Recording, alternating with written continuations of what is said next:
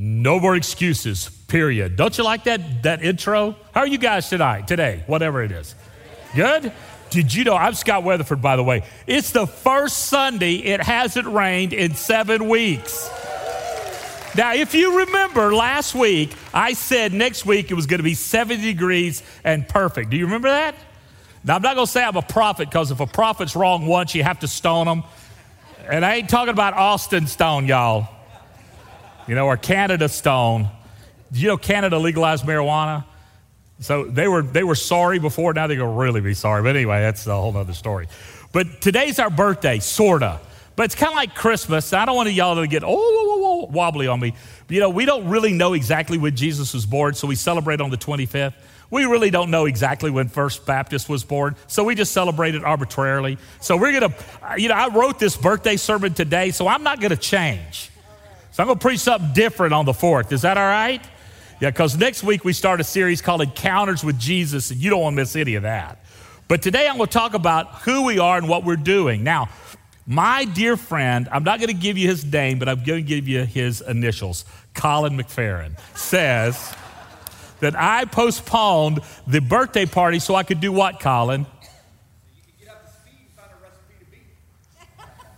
Now, here's the truth Colin buys his pumpkin cheesecake from the Cheesecake Factory. No, it's, it's going down, brother. So uh, we're going to have some fun. So, November 4th, mark your calendar. Let's pack out this campus. Let's celebrate in a big way. But today, we're going to be talking about our birthday and who we are and what we've been for 134 years. Can you imagine that?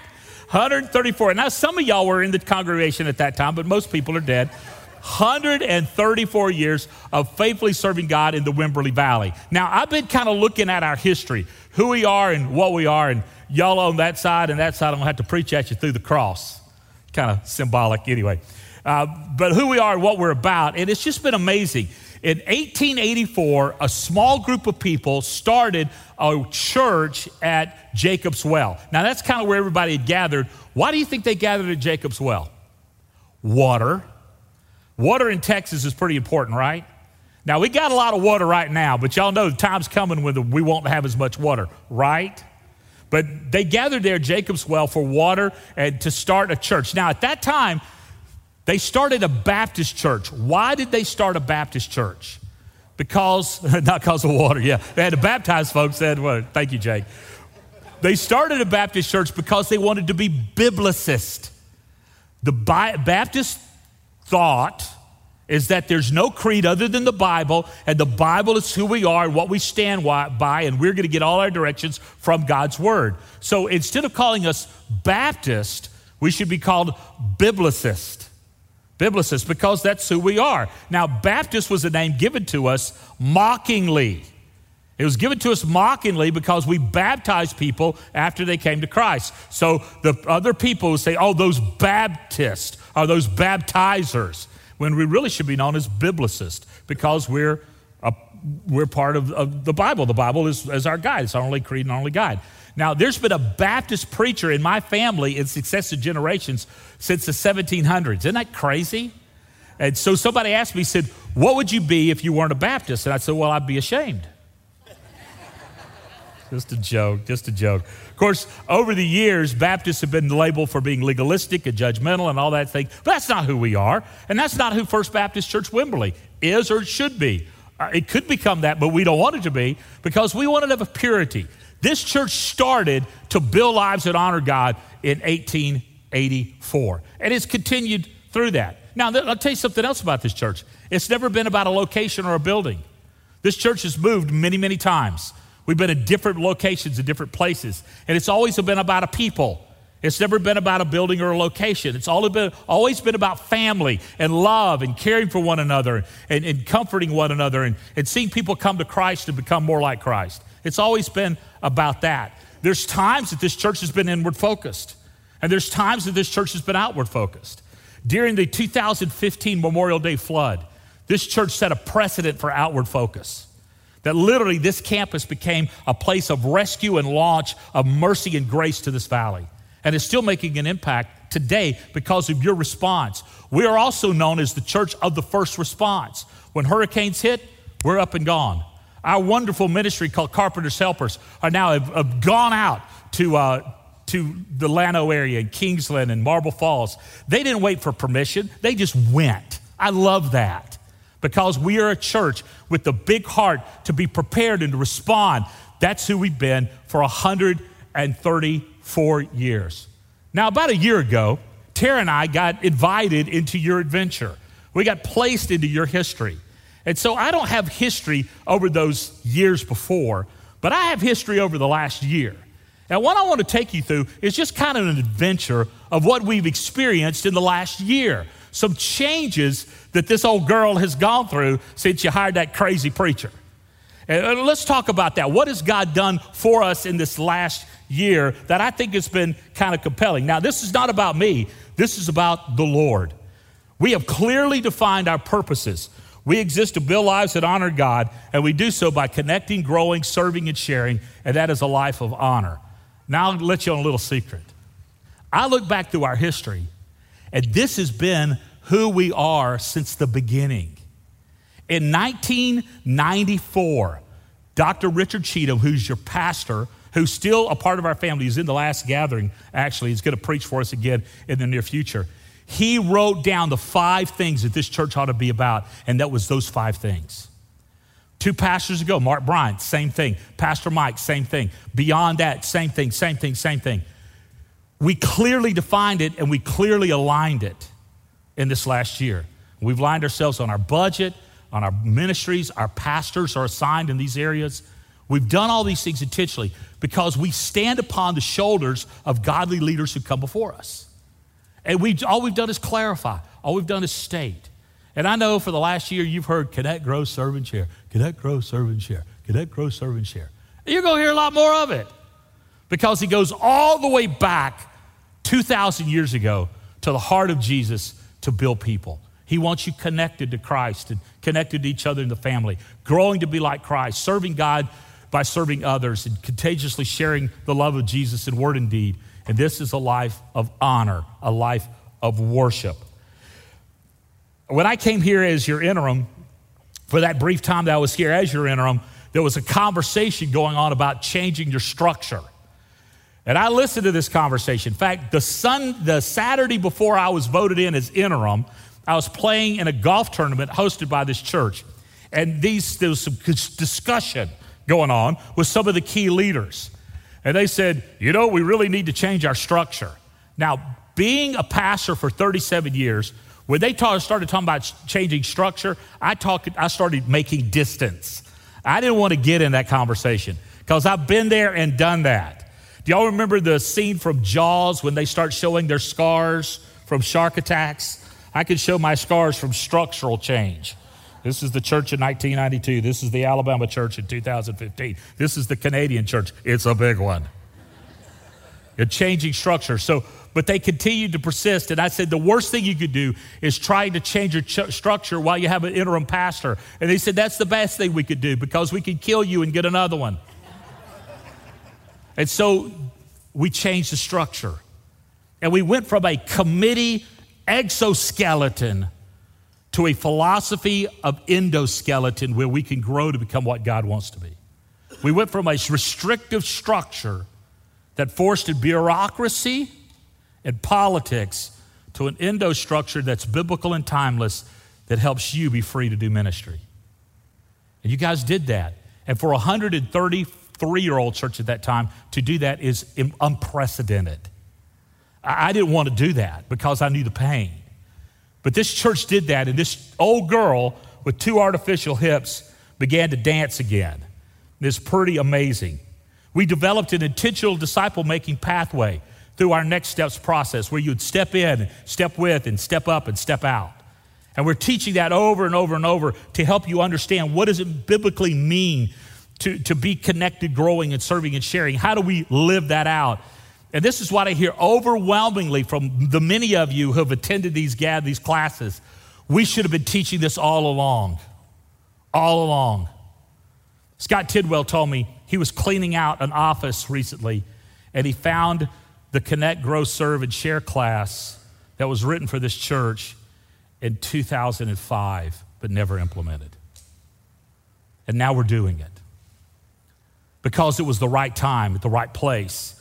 And we've done this on purpose. So, why do we do this? Because we love you and we want to see your lives honoring God. We've introduced the concept of the three G's your God time, your group time, and your gathering time. And we're purposely organizing and, and, putting things together to around our weekend messages so you can have a time in our gatherings and a time in a group and a time with God. Next Tuesday, our staff, our team, staff team, is going to spend an all day retreat where we're going to be looking at 2019. And we're going to be discussing the sermon plan for the whole year, including your group time and your God time. We planned it out for the whole year. Why? So we can research and do a better job of teaching and guiding. Now, some of you said, well, what if God changes his mind in the middle of the year? We're going to go with God. You see, I'm not the senior pastor here. Jesus is the senior pastor. I'm just the lead pastor. I'm just the guy standing in the gap. And that's all I am. And we're going to follow the senior pastor who is the Lord Jesus Christ. And he can change our path and change our path any way he wants to. And we're going to listen to him and follow him. But we're looking forward to next year. Man, next year's going to be fun. We're going, we're going to teach all the way through the book of Acts. We're going to teach through the book of John, the book of Luke. I mean, you guys look out for this next year. It's going to be awesome. I'm excited about it. I'm going to teach. I've never done this. I've never done a series on the leadership of Moses. How God takes a mess. You know, Moses was a basket case, right? And how he changes people's lives when he intervenes and steps into them. And I, I want to encourage you. Uh, we partied with a purpose around here, and we built a sense of family. We've had, you know, birthday parties and, and Passover Sunday parties and praise pie and party uh, prayer. That's it. Praise pie and prayer. prayer. That's hard to say. Praise pie and prayer. We've had those kind of events. I think I've eaten more hot dogs in the last year than I have in my entire life. And it's been awesome. Uh, we've had the, the holy ice cream. Uh, we've eaten a lot of that. And all of that, why do we do that? Because we want to be a family and a sense of family. So, this party coming up on November the 4th is all about us being a family and celebrating together. So don't miss it. Invite more people because God wants his family to grow. So look forward to that on the 4th. Then on November the 11th, we're going to have our annual general meeting. We're going to have a church business meeting. Everybody goes, oh, just drill a hole in my forehead. Have a church business meeting. But you know what? We have business meetings like none other where they turn into praise and prayer, and we're going to follow it up with some pie. So y'all look forward to that. In fact, that weekend, look forward to this. That weekend's going to be a cool weekend. On November the 10th, the Cowboy Band's coming back to play on Saturday night. So y'all can mark that down. Some of y'all might want to double dip that weekend. Now, don't listen to the Cowboys and leave before I preach, okay? Because, you know, actually, I'm not even going to preach that weekend. My brother, Dr. Stan Weatherford, will be back that weekend to preach. So you know you want to hear that, right? Yeah, so that's going to be exciting uh, that weekend. In fact, we're going to help uh, the deer population in Texas while he's here as well. We're going to have a men's gathering. You got to have some venison, right, guys? So if God didn't want you to eat animals, He wouldn't have made them out of meat.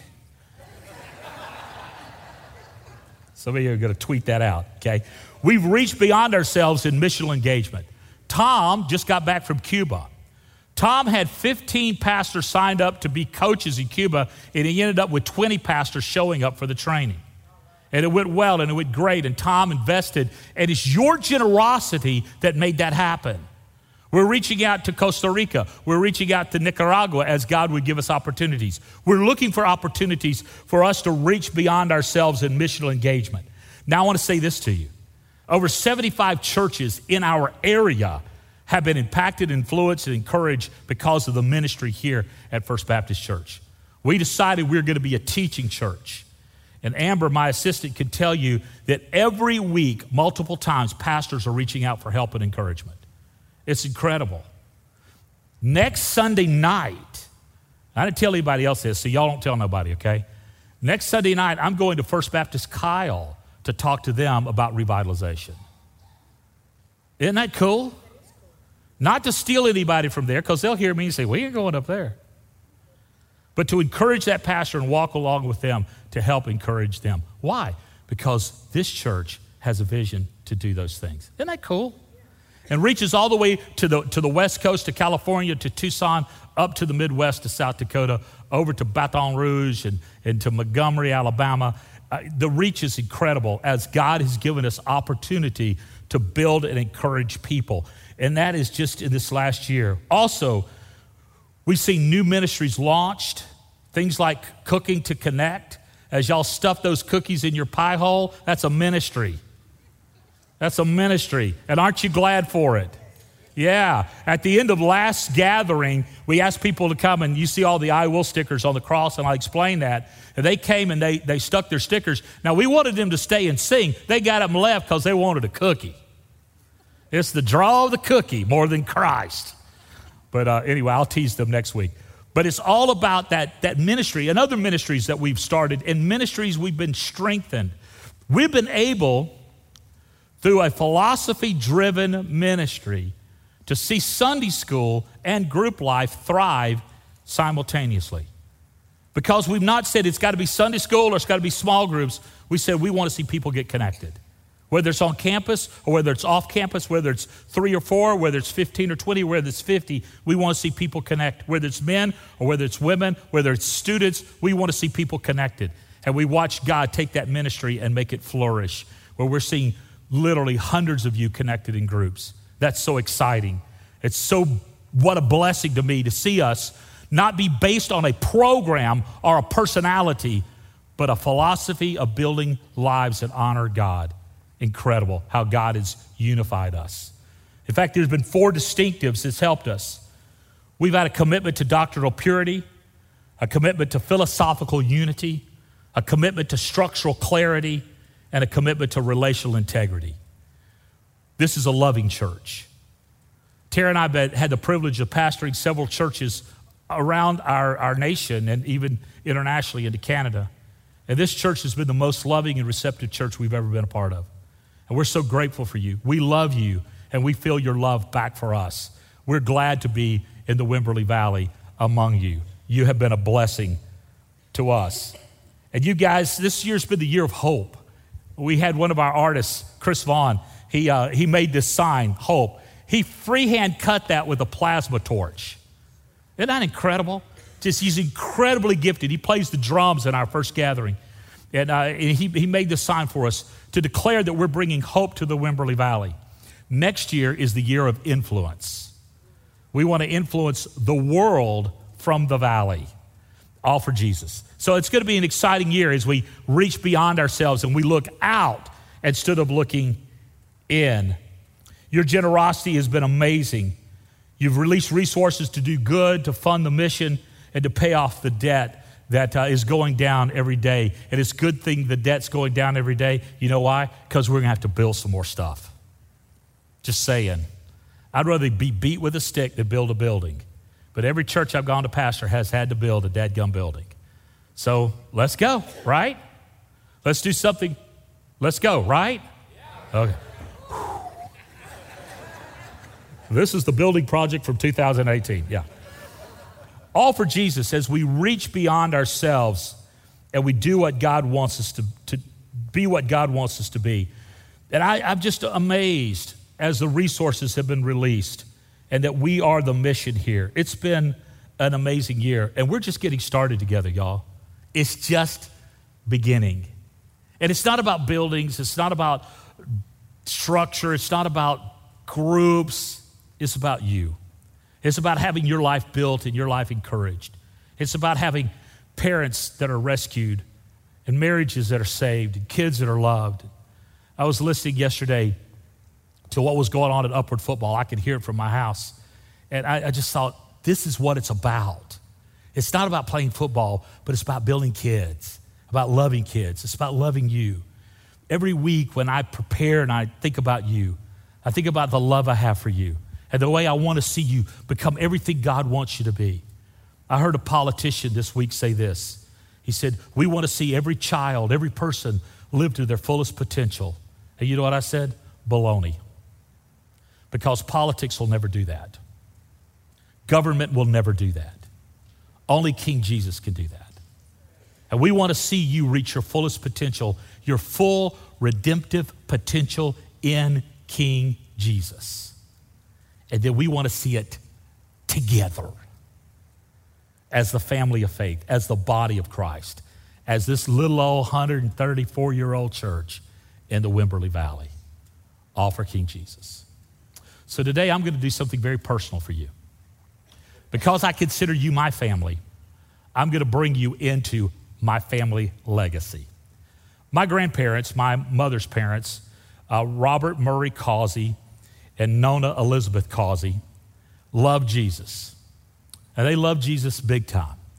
And every night, when we were kids, we'd go to their house for holidays or whatever, and summer vacations, and we'd hear them laying in their bed, and they quoted Psalm 103. In the still of that Mississippi night, where there was no air conditioning and, and not much heat, I mean, I, I would wake up in the December mornings, could blow smoke, laid in the feather bed that engulfed everything but your nose. And that we listen to them live out their faith and quote Psalm 103 together. And today I want to take you through that psalm. And I want you to see what God has done for you, what God has done for us. And then for us to make the I will decision that I will live to make a difference because Jesus has done this for me. I used a phrase last week that was maybe a little grammatically inept but theologically solid. It says this Because I have been, then I will. Because I have been loved, because I've been given grace, because I've been given resources, and because I've been given life, I can give my life away. Last week we had the $100 challenge. 30 of you and our family accepted the $100 challenge. And the stories that have come back have been unbelievable. One person given the gift anonymous, anonymously came to me and wanted to give me the credit for it. So I took it. No, I didn't. I said, No, this is from the Lord. This is people working for the Lord. They told me what they were going to do with that money. And you know what they were going to do? They were going to give it to somebody else. And you just see what God's doing. It's so incredible. So at the end of this, I want you, like hundreds before you, to come to the cross and say, I will. I will live all for Jesus. I will live to make a difference because he's done these things for me. Let's pray together. Father, thank you for what you want to say to us today out of your word. And I pray, Father, that you'll give me your thoughts and your word. That'll not be what I think, Father, but what your truth teaches and what will change us from the core of who we are. And I thank you for what you're going to say and what you're going to do. And I pray this all in your strong name. Amen. I invite you to take, your, take the weekend with you notes out, jot down some things. I'll remind you that on our website we have uh, accompanying resources, group material, and of course the personal readings with the I Will book.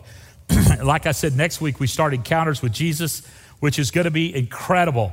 I'm going to be talking next week about Jesus' invitation to come and see. Jesus invites you to get close. He doesn't want you to just uh, blindly follow him. He wants you to study him and come close to him so he can show you his life change. So let's look forward to that next week. But for now, let's jump into Psalm 103. Here's the first thing I want you to hear is look at what God has done for you. Look at what he's done. Listen to, to the psalm. Let all that I am praise the Lord with my whole heart. Or as the King James says, Bless the Lord, O my soul, and all that is within me. Bless his holy name. Bless the Lord, O my soul, and forget none of his benefits. I would hear my grandparents say every night that I was a child and at their home. And I will praise his holy name. Let all that I am praise the Lord. May I never forget all the good things he's done for me. You see, my life starts making sense when my life comes into focus in the realities of Jesus Christ.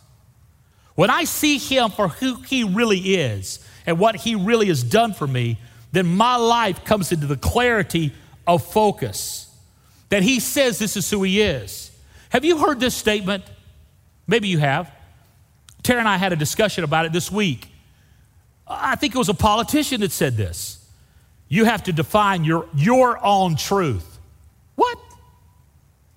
Truth does not need my definition. Truth is truth. I don't get to create my version of truth, but our world today says this is your truth and this is your truth. How can I argue with your truth? Well, your truth may be stupid.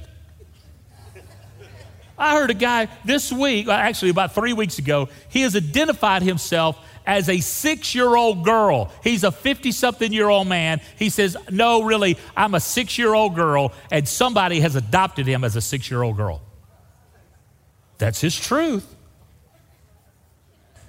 That's cuckoo for Cocoa Puffs, y'all. But see, you can't define your truth. God defines our truth. And when we start looking at God and who He is, he aligned, we align ourselves with the truth. Now, how can I trust God? Look at this list. Look at what He's done for you. Look at this list. I'm going to go through it. Who forgives all your iniquities. What? What's an iniquity? It's your sin. He's forgiven all your sins. How many's all? All of them. Listen to me. In Christ, when you're a Christian, when you belong to Jesus, when you pray, Jesus, I'm yours, get this. He's forgiven the sins you're going to do. What? You can't out sin Jesus, He's ahead of you. Should I sin more than I can, you know, get more benefits? No. That's just called stupid, too. But we live in the reality of being forgiven, all our iniquities. He heals all your diseases. What? Yeah. Whoa, whoa, whoa, whoa, whoa, Scott, time out, time out, time out. I know Christians who have cancer and they have died, and God did not heal them from their diseases. I beg to differ. I beg to differ. Because the moment they left this body, they were present with the Lord. And the ultimate healing is to be home free. Now, God may choose to heal my infirmities temporarily so that I may glorify Him greater.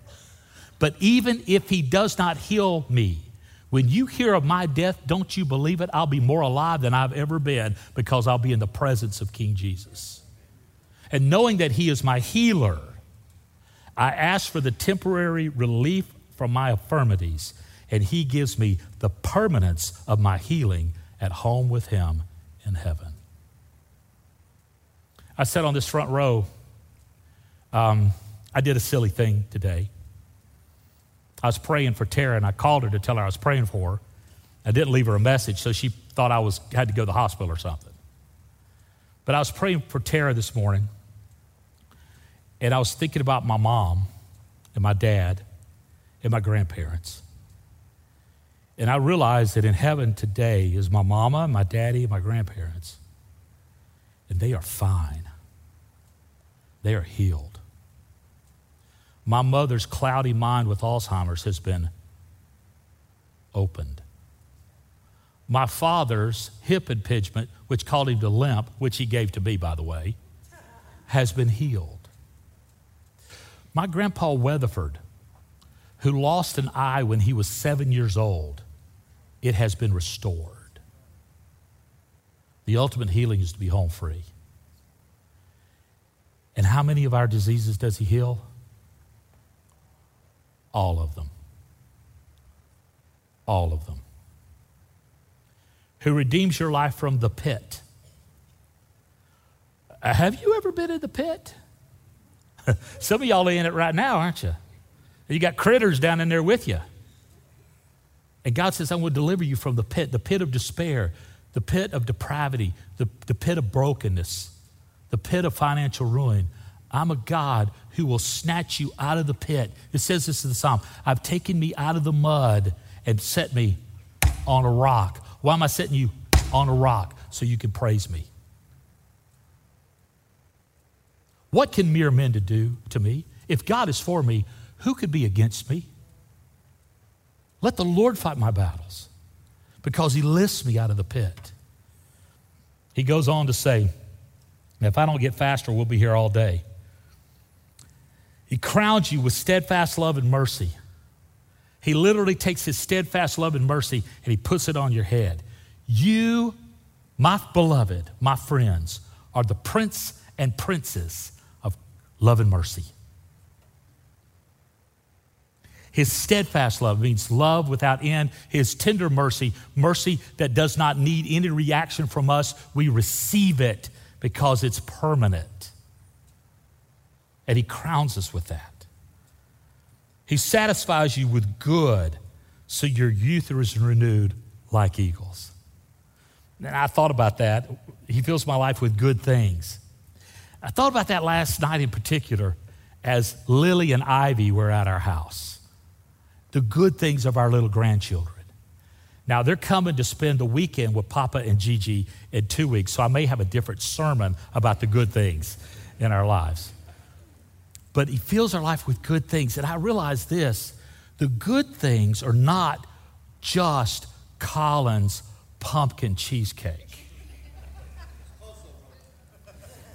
From the kitchen of Jesus, right?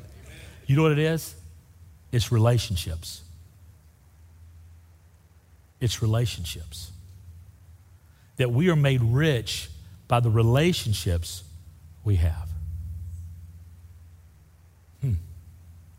I'm a rich man because of you. And you are rich because of each other. Now, if we started thinking that way and live that way, He fills our life with good things, I think our attitude towards people starts to change in the middle of this political season, I have grown weary of the partisan infighting and argument and just the open lies that I'm hearing from our politicians. And I realize God's filled our lives with good things, and that's us. Even politicians, bless their heart. But it gets better. Listen to what I, Elsie says. The Lord works righteousness and justice for all who are oppressed. Who does? Well, I do. I get to defend my rights. No, no, no, no. The Lord does. The Lord does. We did a series not long ago about help the oppressed plead for the exploited and God's response to social injustice. You can go back on our website and our archives and listen to those four talks. But God is the one who defends the orphan and the widow. God is the one who puts his mercy in place, and he uses us to do it. He is the one who is the, the, the defender. I do not have to defend myself. Listen to me, folks. Do you think I've ever been criticized as a pastor? Do you think so? Do I need to fight my battles? No. LBJ, who grew up not far from here in Johnson City, he said this Sometimes you have to be like a mule in a hellstorm. You stand there and take it. But God is the one who defends and he helps the oppressed, including you. He made his ways known to Moses, his acts to the people of Israel. You go, why does he drag up Moses here? Because they were always talking about Moses. No, no, no, no. The reason he dragged up Moses here because Moses was a leader given to them by God to lead with humility and wisdom. And God is so loving, he's given you leaders who lead with humility and wisdom. I'm the pastor of this church. I'm the lead pastor of this church, but Jesus is the senior pastor, and we've had many, many lead pastors before. One of the lead, the lead pastors we've had that I had the privilege to know personally is Dr. Richard Cheatham. I love that guy. We serve God together. There's no greater cheerleader and encourager than this former pastor. The pastors who before me, I love them, I respect them. I know some of them personally. I don't know some of them personally, but I love them and respect them because together we're in this. It's not about a person other than King Jesus. And God sends leaders into our lives. Why did God send me to you? Why did He do that? Some of y'all are thinking the same thing. Why did He do that? What did we do to deserve that? You know why God sent me? Two reasons, two things to lead you and to love you to lead you to become like Christ and to love you while you're becoming like Christ, while we're becoming like Christ. Am I perfect? Thank you for that. No, yeah. Was that Tara's voice? No, no, that was, yeah. I think that was Amber, my assistant. No, he's not perfect. No, I'm kidding. Listen to this the Lord is merciful and gracious, slow to anger, and abounding in steadfast love. That's pretty incredible, isn't it? Here's the second thing I want you to see God never looks on you without love. Now, those of you who are married, let me ask you this question Do you ever look at your spouse in an unloving way? Certainly not, right? The look of love is in your eyes. Yeah. You've been married longer than 10 minutes, you've already known the stare or the look or the glance. Hmm. But God never looks at you that way. You ever look at your kids without the look of love? You ever look at your kids like, I'm going to kill you and make another one? Yeah. Or look at your neighbor, or look at the guy in front of you driving in Austin traffic. But God never does. He looks at us with love. And He's always gazing on us love. Now, does He discipline us? Yeah, He does. Is there adversity comes in our lives, trials? Yeah, God says when trials come into your life, consider it joy because it's an opportunity for you to be strengthened. Yay. wow. But He looks at you with love. Now, let me read this. He will not constantly accuse us. Satan is the accuser, God is not.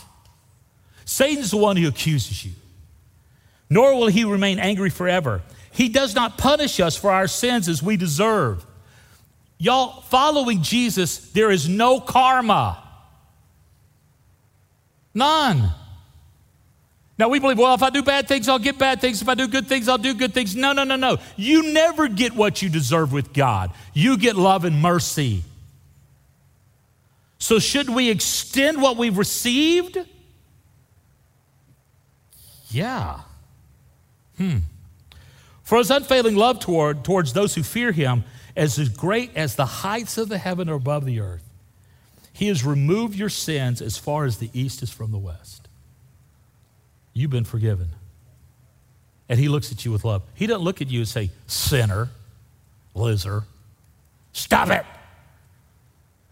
He looks at you with love.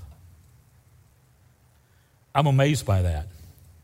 That God is the Redeemer He's the justifier, He's the healer, He's the sanctifier, and He's our coming King. Wow. And I can live in freedom knowing that I have been forgiven. I can live in freedom knowing that He will sustain me. I can live in freedom. And see, we have a Father. His name is God Almighty. The Lord is like a father to his children, tender and compassionate to those who fear him. He knows how weak we are, he remembers we're only dust. Several years ago, I was teaching about the fatherhood of God. A guy in our church in Texas, he got mad and got up and left. He got mad and got up and left. I saw him storm out. He made his exit known. And so, uh, you know, I let him go A few months later, I saw him in a restaurant. He came up to me. He said, I'm mad at you. I said, Why are you mad at me? He said, You talking about God being a daddy. My daddy was worthless. He was drunk. He beat my mama. He beat me. I, if God's God's daddy, I want nothing to do with daddies. Nothing to do with daddies. I said, But, buddy, you've got a daddy wound. And God's the only one that can heal that daddy wound.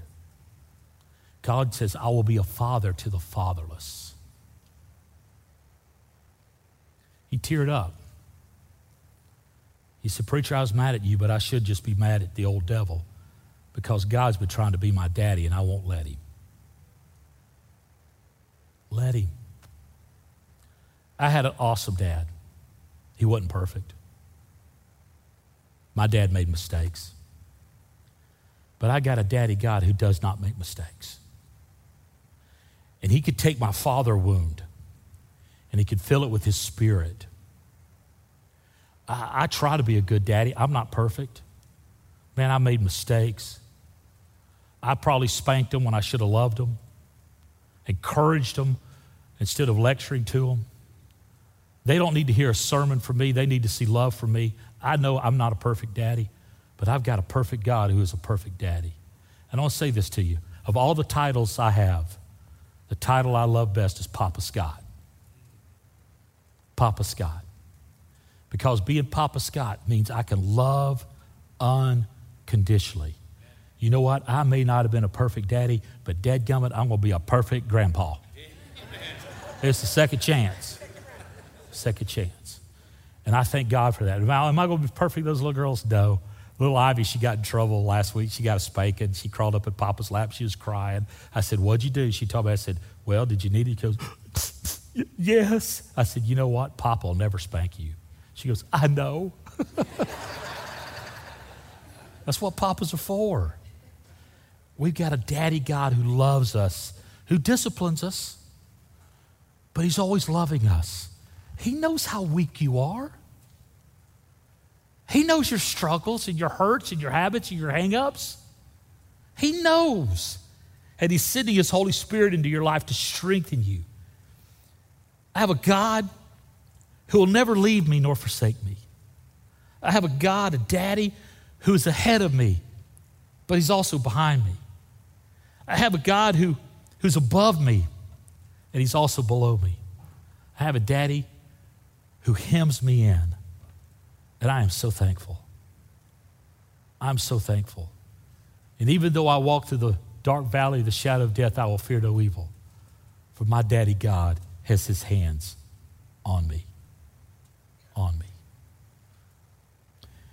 Here's the last thing I want you to know I'm going to quit. See, God never gives up on you. He never gives up on you. When I moved to Texas, I heard some phrases I'd never heard before. Texas phrases that were just different. One of the phrases I heard was, Well, I'm just going to write them off. I'm going to write them off. Like, what does that mean? And the sad thing is, I heard that from a preacher talking about a deacon he was mad at. I'll write him off. I'm so grateful we have a God who will never write us off. You're not too far away for God to rescue.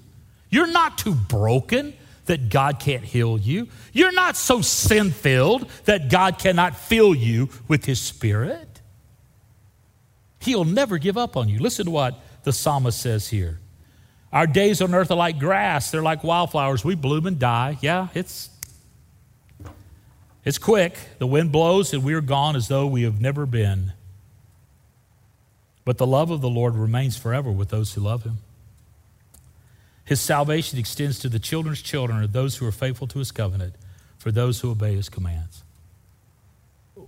What does that mean? It means this that I have a short shelf life, but I have an eternal God, and I'm marching into his arms. And that my life will end in the embrace of King Jesus.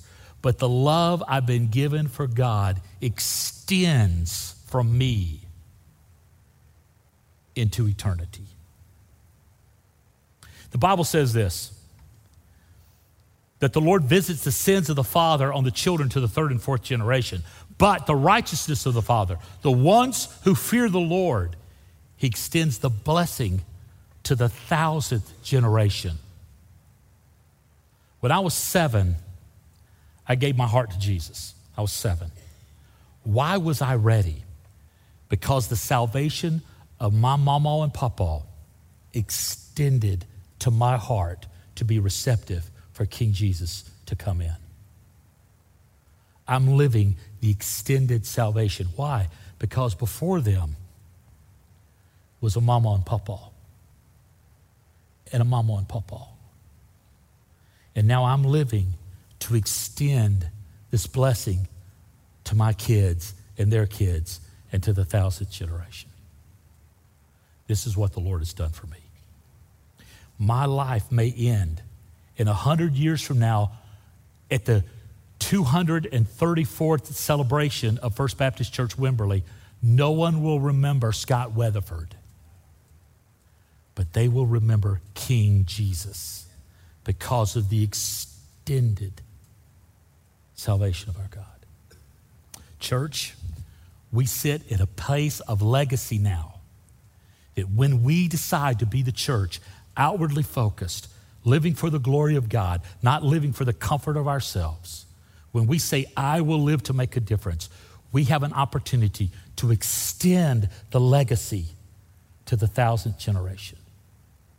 My prayer is 100 years from now, a pastor will stand, probably not on this stage, maybe in a brush arbor somewhere because serving Christ would be illegal.